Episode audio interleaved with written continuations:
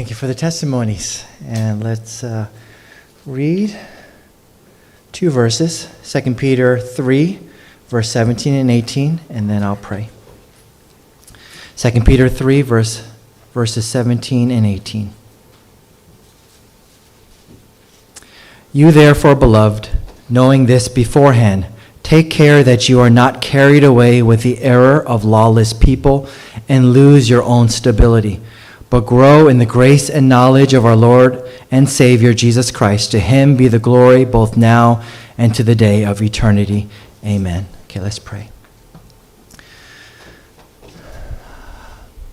Father, we have one prayer request, and it is that we would meet Jesus today and every day of our lives. Please, Lord, we want to meet you today. Today is a day of salvation. Please meet us, Lord. Please meet us, Lord. That is the only thing that we ask for. We don't need anything else.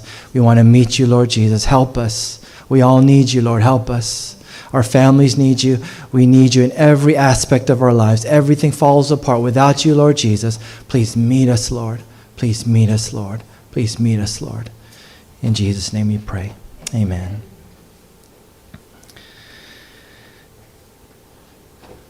As it says in God's word, I just want to turn it into a question. Are you growing in the grace and the knowledge of our Lord and Savior Jesus Christ? Are you growing in the grace and the knowledge of our Lord and Savior Jesus Christ? Are you growing spiritually?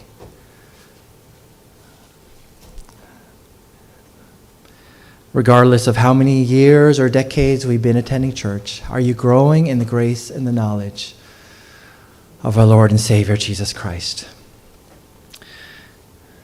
It says in Ephesians 2, verse 8 For by grace you have been saved through faith, and this is not your own doing or not of yourselves. It is the gift of God, not a result of works, so that no one may boast. And we read verses like this, and uh, we may misinterpret the Christian life and say, it's all grace and, and, and so, doesn't God just do everything? And just automatically, I will be growing in the grace and the knowledge of our Lord Jesus Christ year by year because it says it there. It's all, it's all a gift. I just receive, it's by faith. And while that's true, there's nothing we did to, uh, to be saved. It is purely a gift of God's grace there's also the expectation after we've been saved that we do our part. It says in James 2, verse 14 What good, what good is it, my brothers, if someone says he has faith but does not have works? Can that faith save him? If a brother or sister is poorly clothed and la- lacking in daily food, and one of you says to him, Go in peace, be warmed and filled, without giving them the things needed for the body, what good is that? So also faith by itself, if it does not have works, is dead. But someone will say, You have faith and I have works. Show me your faith apart from your works, and I will show you my faith by my works. And while it's true, zero, uh, zero works led up to our salvation. After you and I have been saved, we should be, uh, our work should be evident to all. There should be plenty of works. And so, can you show your faith by your works? And here, the, the one example he gives in, in this section is clothing uh, the poor and giving food to the poor. And this is not starting a soup kitchen, this is just in the body of Christ. If there is someone amongst us who is poor, who doesn't have clothing, and we just ignore them and say, Good luck, brother, I'll see you next week. That is not a faith that saves. And so, in, in the body of Christ, we, we don't rely on Social Security. We are each other's Social Security. We should have that kind of a faith that demonstrates itself in works. That if somebody is in need, uh, we don't enable them, but we, we meet the needs uh, as the Lord directs us. And then he goes on uh, in the book of James, verse 19, James chapter 2. You believe that God is one? You do well. Even the demons believe and shudder. Do you want to be shown, you foolish person, that faith apart from works is useless? Was not Abraham our father justified by works? When he offered up his son Isaac on the altar, you see that faith was active along with his works.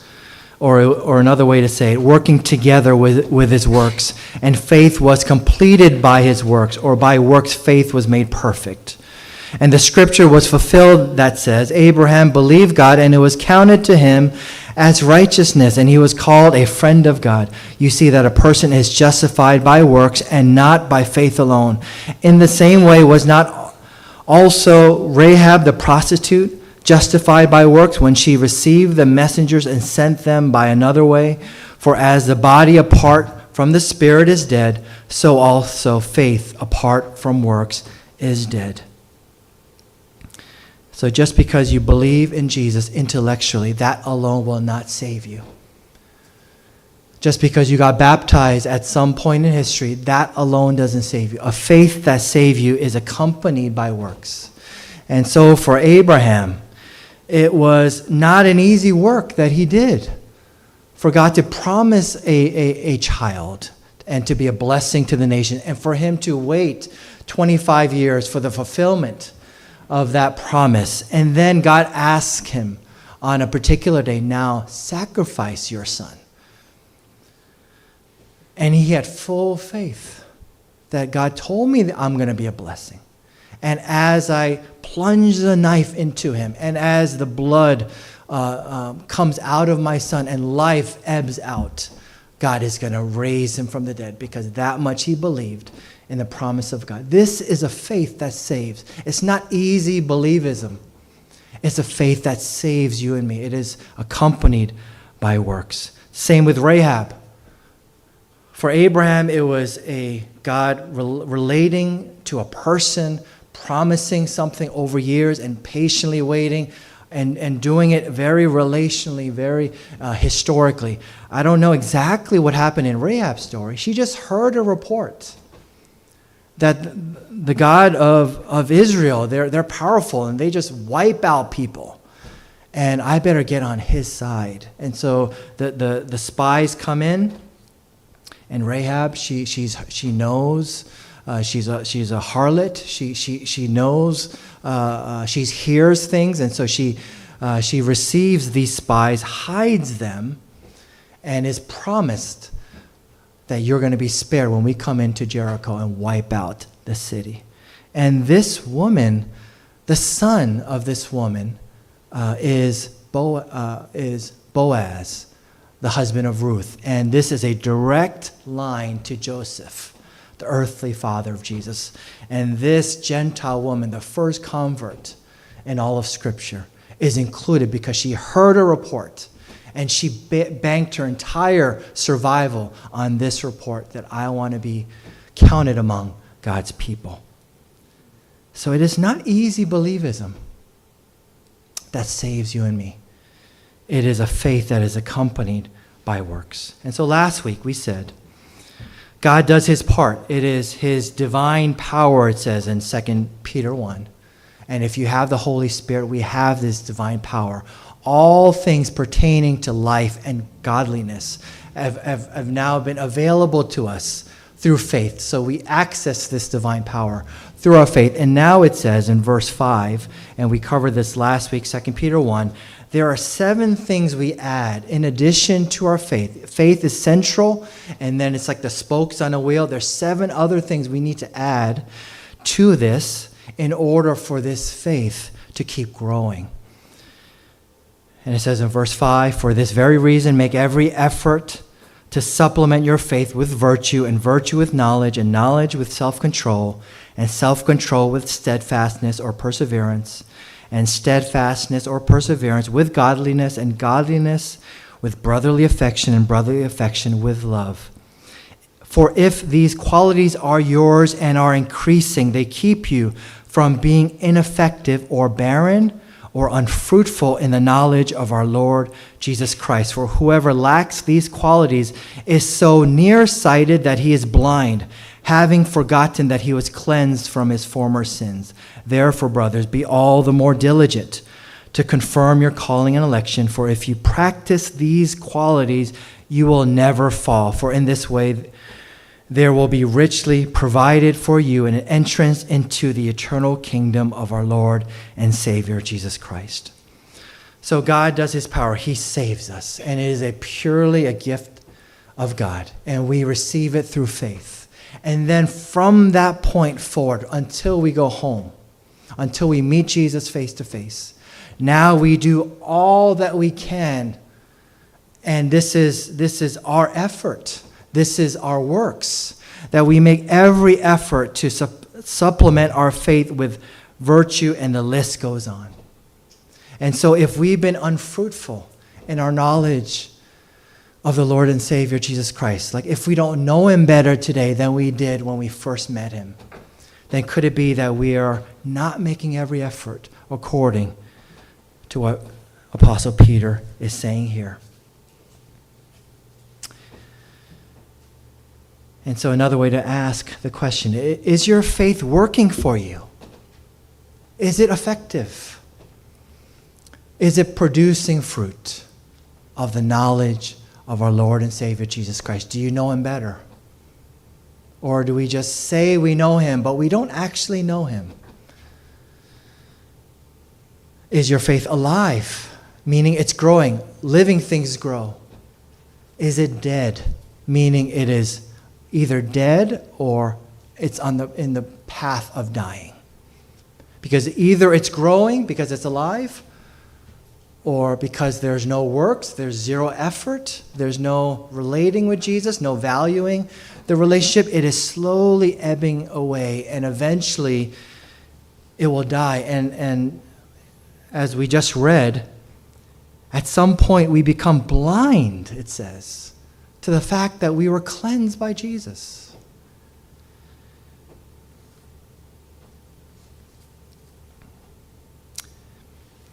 And I think the reason why I, the Lord is having us stay here because it is so important what Apostle Peter is saying here.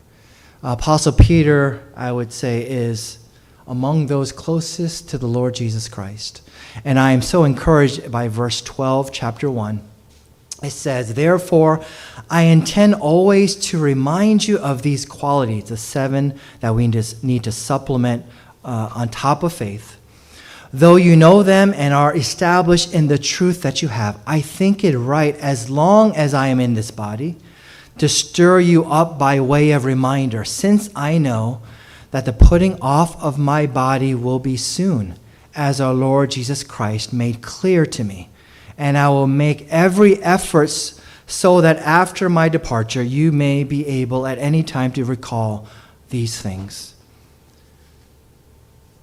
And so, of course, while Jesus was alive, Peter heard many things. And we may say, well, that's, well, you're lucky you got to eat and live with Jesus in the flesh. But after Jesus ascended, did his relationship stop? No, clearly he is still relating with Jesus. And at the end of Peter's life, he's saying, The Lord Jesus told me that my time is coming to an end. My ministry is about to close. And so I am writing this letter as my final exhortation. And so if we want, if we want to be like Peter, and if we want to uh, relate with Jesus the, the, with the kind of intimacy that Peter had, then we, then we best heed what Peter is saying here. These are his final exhortation. And Peter is saying, I'm running out of time. I want to remind you as often as I can so that even when I depart, you're going to remember what I'm saying in this letter. You're either going to keep growing in your grace and the knowledge of the Lord Jesus Christ. You're going to keep growing spiritually. You're going to keep hearing the shepherd's voice. He will tell you things so personal to you that you cannot find in Scripture, i.e., oh, you're about to die, so wrap things up. This is possible for us as long as we keep growing in our grace and the knowledge of our Lord and Savior Jesus Christ. But if we're not growing in this way,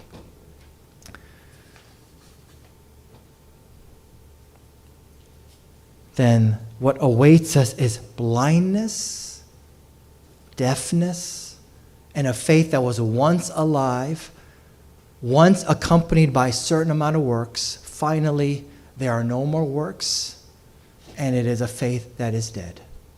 It will not save you. 2 Peter 2. Peter outlines the consequences of not having a faith that is growing. This is in the context of false teachers and false prophets who started off right. It says in 2 Peter 2, verse 19, they promise them freedom, but they themselves are slaves of corruption. For whatever overcomes a person, to that he is enslaved.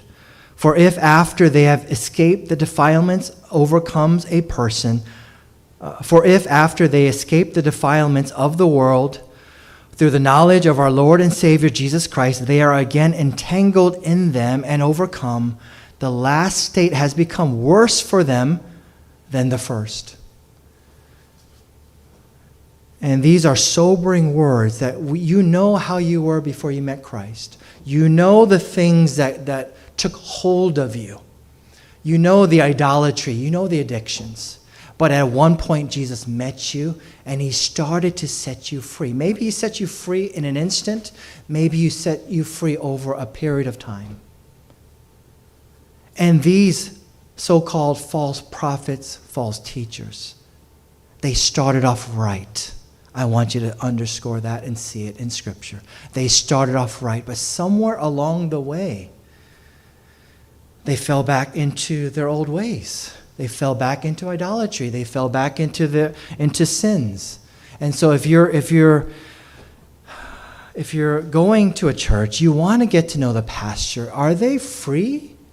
Because they're preaching a message of freedom, but if they themselves are not free, then why submit under that teaching? You need to get to know your pastor. You need to know them so that you're not falling under potentially a false teaching. Because false teachers say the right things, but inwardly they're enslaved. And you don't want to be under that kind of a teaching. And this is not just for the teacher, this goes for all of us in the body of Christ. If you are one time met Jesus, but you stop growing in the grace and the knowledge of the Lord Jesus Christ. And, and you find yourself years, decades later, I'm still enslaved. Why is this? Why am I still enslaved? Could it be that the verse here is coming true to life? That if you stop growing in the grace and the knowledge of our Lord and Savior Jesus Christ, your last state will be worse than the first. It's almost better that you never met Jesus, according to God's word. And so, the worst and most tragic, most pitiful people are those in the body of Christ who met Jesus once. And because of the teaching that was maybe off, or maybe they themselves are off, or they fell into worldliness, idolatry, whatever the reason, they met Jesus once, but then years later, you look at them and, and they're the worst spiritually because this verse has come true. Because the last state is worse than the first, it's worse than pre Christ, BC. It would have been better off if that person never stepped foot in church because somebody in the church who has stopped growing in the grace and the knowledge of Jesus Christ is the worst person on earth, according to the Lord.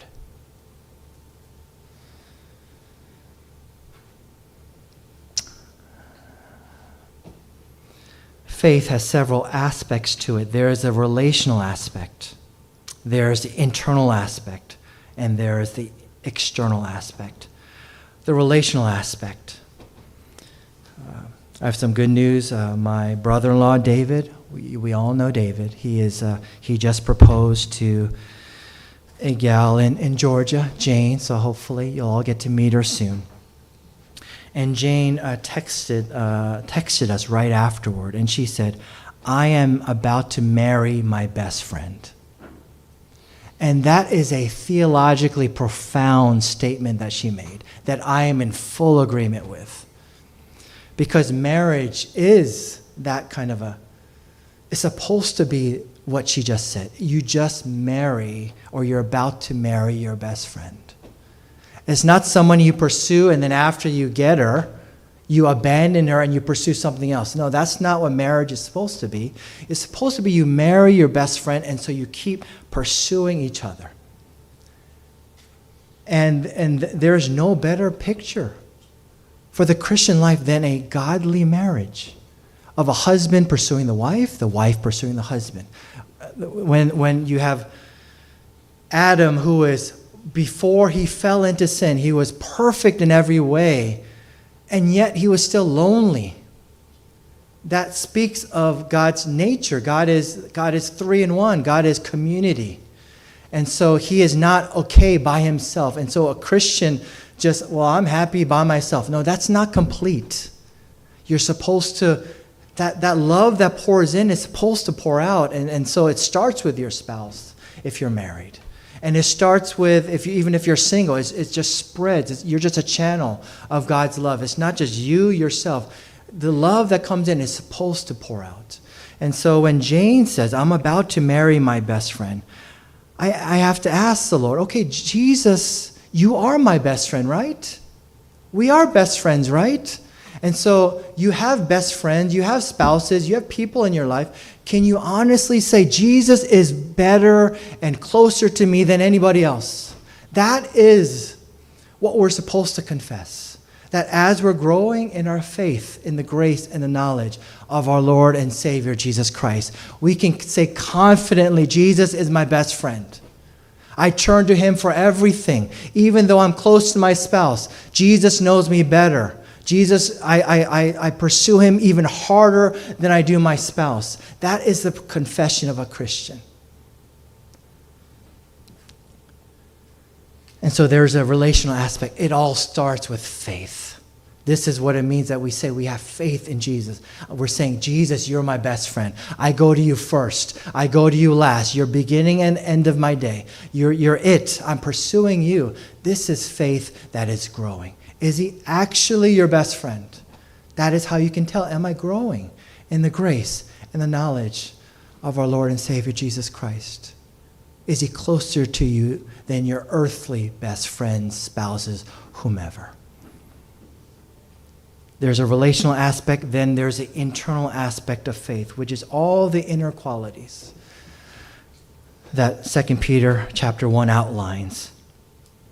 Are you growing in these qualities? Are you making every effort to grow in these qualities? And then the external things are the works, the things that you do, the things that you put into practice, things that other people can see. So faith has relational, internal, external aspects to it.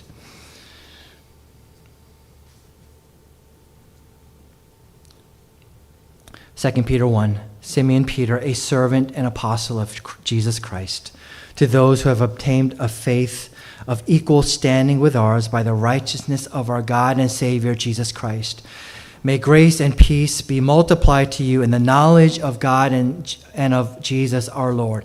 His divine power has granted to us all things that pertain to life and godliness through the knowledge of Him who called us to His own glory and excellence, by which He has granted to us His precious and very great promises, so that through them you may become partakers of the divine nature, having escaped from the corruption that is in the world because of sinful desire. And I so appreciate Apostle Peter. He could have said, I am the great apostle, Reverend senior pastor Peter. He could have had all these titles, and he says, No, I am just a brother. It is of equal standing. I so appreciate that Peter brought himself down to all of our levels. He is not special. We don't look to him as special. Elijah has a nature just like us. He is not special. We have all equal access to this divine power. And this divine power grants us everything that pertains to life and godliness. So, everything in life, everything in godliness, which means everything. There's nothing that God's divine power cannot help us to excel in. His power is there. It is our choice Do we tap into this power by faith? Do we relate with Jesus as a best friend? That's how we, that's how we connect to this power. And the, the promise is that we now become partakers of the divine nature. Not just divine power external, but now we are a partaker of the divine nature. We are becoming more and more like Christ. 2 Peter 3, verse 3. Knowing this, first of all, that scoffers will come in the last days with scoffing, following their own sinf- sinful desires. They will say, Where is the promise of his coming? Of course, the scoffers will scoff. Of course, they will say, 2,000 years? I don't see him. Of course, the scoffers will say that, and they will indulge in their sins. But even us as body of, as, as a body of Christ, do we think we have all the time in the world to seek Jesus? Do we, do we live as if we assume that tomorrow is guaranteed? I think secretly, are, are, can't we also be included among the scoffers? That we think, well, we're young. I, I'm, I'm approaching 50. I still think I have 50 years ahead of me at the rate that I'm going. I, I, I, I think that way. And so we just think, okay, there's time on our side. And that is somebody who will not make every effort to grow in the grace and the knowledge of our Lord and Savior Jesus Christ. Because in the back of my mind, I'm going to wake tomorrow, wake up tomorrow, and I'll be fine. If I don't pursue him, uh, I can put it off to next ne- to the next day, to next week, to next month, next year. I'll keep putting it off because I always have time to make every effort to grow in the grace and the knowledge of our Lord and Jesus Christ. Aren't we among the scoffers when we think this way? And that's what Peter warns in verse 8. But do not overlook this one fact, beloved that with the Lord one day is as a thousand years, and a thousand years as one day. The Lord is not slow to fulfill his promise, as some count slowness, but is patient toward you, not wishing that any should perish, but that all should reach repentance. Rather than um, delaying, making every effort, and, and joining the chorus of the scoffers.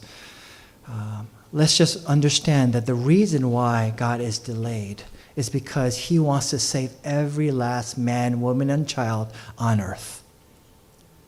We even have people in our own family, extended family, who still don't know the Lord Jesus. And so if Jesus came today, for eternity we'd be separated from our loved ones. It is the kindness and the patience of the Lord that He's given us 2,000 plus years. And so let's see this as God's patience toward those who don't know Christ, and even toward us who are not growing in the grace and the knowledge of our Lord and Savior Jesus Christ. But he continues from there, verse 10 but the day of the Lord will come like a thief, a thief in the night. And then the heavens will pass away with a roar, and the heavenly bodies will be burned up and dissolved. And the earth and the works that are done on it will be exposed. Since all these things are thus to be dissolved, what sort of people ought you to be in lives of holiness and godliness, waiting for and hastening the coming of the day of God? because of which the heavens will be set on fire and dissolved, and the heavenly bodies will melt as they burn. But according to his promises, we are waiting for new heavens and a new earth in which righteousness dwells. Verse 14 Therefore, beloved, since you are waiting for these, be diligent to be found by him without spot or blemish and at peace, and count the patience, long suffering of our Lord as salvation. So, of course, a day is like a thousand years. So, 2,000 years, two days have passed. The Lord is not slow, He's patient. He wants everyone to be saved. But we might think, well, I can, I can continue in sin. It's not a big deal. Tomorrow is guaranteed, another thousand years is guaranteed. I can live as if I'm immortal. Judgment will come like a thief in the night. So, why are we delaying seeking the Lord Jesus with all our heart, soul, mind, and strength? Why are we not making every effort today? Because tomorrow is not guaranteed. The Lord Jesus wants to meet all of us. Don't live as if tomorrow is guaranteed. Seek the Lord Jesus today. Seek Him today.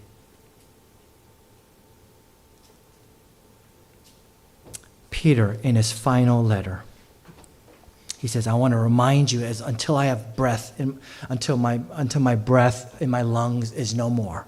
I want to keep reminding you how to keep growing in the grace and the knowledge of our Lord and Savior Jesus Christ. Be diligent, be diligent. He outlines it in three exhortations 2 Peter 1, verse 5, 6, and 7. For this very reason, make every effort to supplement your faith with virtue, and virtue with knowledge, knowledge with self control self control with steadfastness, and steadfastness with godliness, and godliness with brotherly affection, and brotherly affection with love.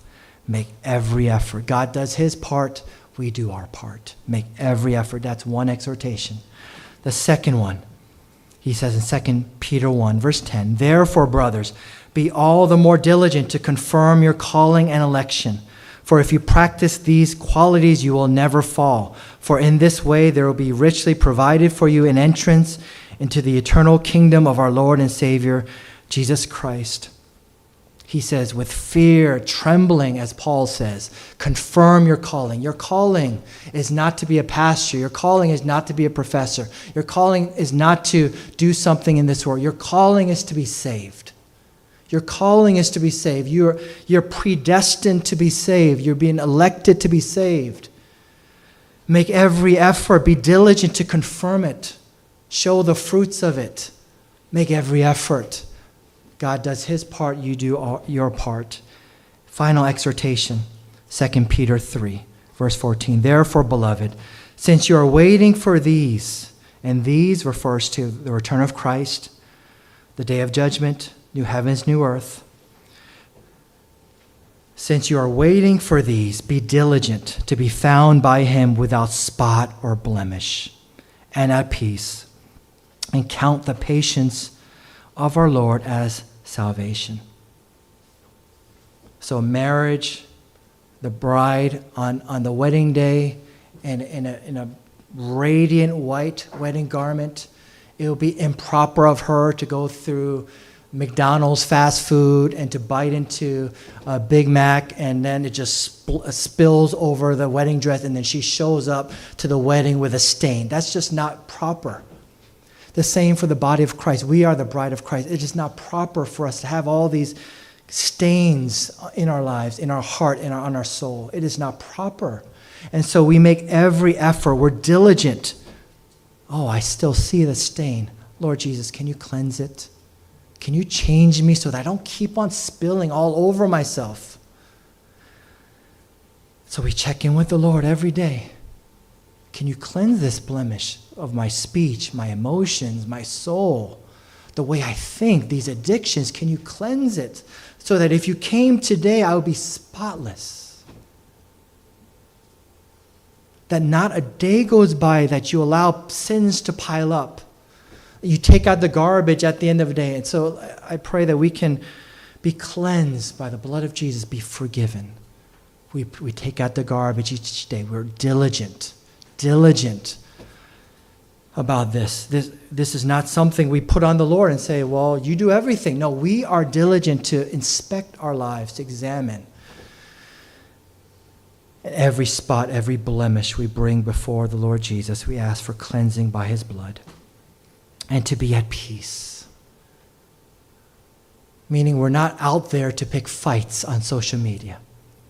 We're not broadcasting our, our opinions about everything because we want likes. As many likes as you get, a lot of people are silently hating you because you took a stand that you should not have taken a stand. You should have just been silent about it. You should have been praying about it. Many people just like drama, they like provoking, they like triggering people it says, be at peace. So we should be slow to speak, quick to hear, slow to anger.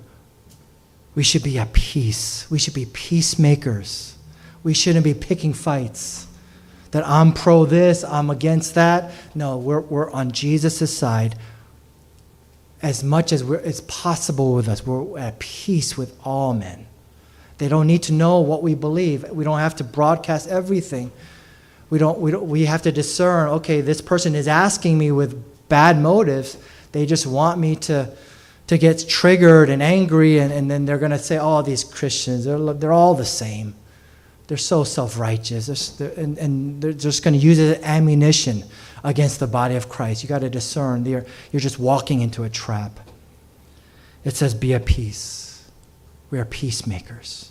We're peacemakers. We pray for peace in the Middle East. We pray for peace in Ukraine. We pray for peace because we don't want, we don't want anybody to die through a senseless war before they meet Jesus. It is God's heart for every man, woman, and child on earth to be saved.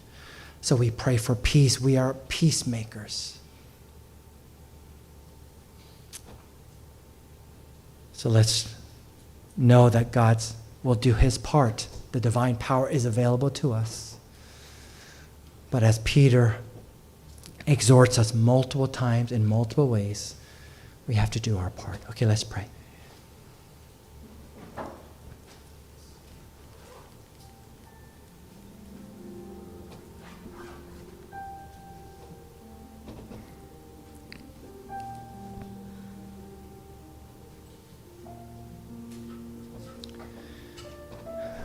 Before I pray, if anybody wants to meet Jesus and surrender their lives to Jesus and make that kind of a commitment that you're going to do everything in your power to grow in the grace and the knowledge of the Lord Jesus, I just want you to come forward and receive prayer, and this is really between you and the Lord. I want to give you that chance to put into practice your first step of doing your part.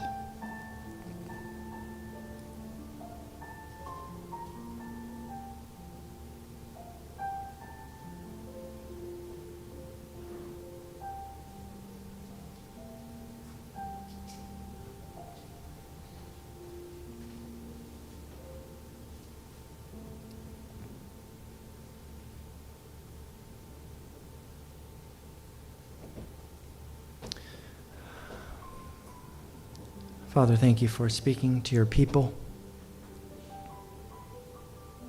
Forgive us for being hardened of hearts. Forgive us for being lazy. We make every effort in so many ways except the thing that matters the most. Forgive us, Lord. We say you're our best friend, but we don't live that way. Forgive us, Lord. We think you should do 100%, and we do nothing. We expect to grow, and we don't. Father, forgive us. Forgive us, Lord. We are the way we are. It's our fault. The divine power is available to us, and we don't access it by faith. Forgive us, Lord. Forgive us, Lord. We don't care about the things of God. Forgive us, Lord. We care about this world more than we care about you. Forgive us, Lord. We care about entertainment more than we care about you. Forgive us, Lord. Forgive us, Lord. Have mercy on us, Lord. Tomorrow is not guaranteed, so today we want to kneel before you and pray that you would forgive us. Pray that you cleanse us by the blood of Jesus in our body, soul, spirit, mind, will, emotion. Pray that you cleanse us of every spot and blemish, everything in our soul, our speech, our emotions, our will. We bring every aspect of ourselves to you. Pray that you cleanse us, Lord. Cleanse us, Lord. We want to start this anew today to make every effort to grow in the grace and the knowledge of our Lord and Savior Jesus Christ. If we don't grow, whose fault is it, Lord? It's our fault. It's our fault, Lord. Forgive us, Lord, for a faith that is dead or on the way to death. Lord, I pray that you revive our faith today, Lord. I pray that you would have, we'd have works to demonstrate we have a faith that is alive, that we would put into practice certain works that show how much you mean to us, how much we want the things of God. Father, we pray that faith would be accompanied by many works, Lord Jesus. Thank you, Lord, for your body that was broken and your blood shed. We don't take the Lord's Supper lightly. We don't, we don't drink and take in judgment upon ourselves, but we examine ourselves. I pray that you forgive us of every sin before we come to the table. Thank you, Lord, in Jesus' name. Amen. After you've examined your heart and the Lord allows you, the Lord's Supper will be here.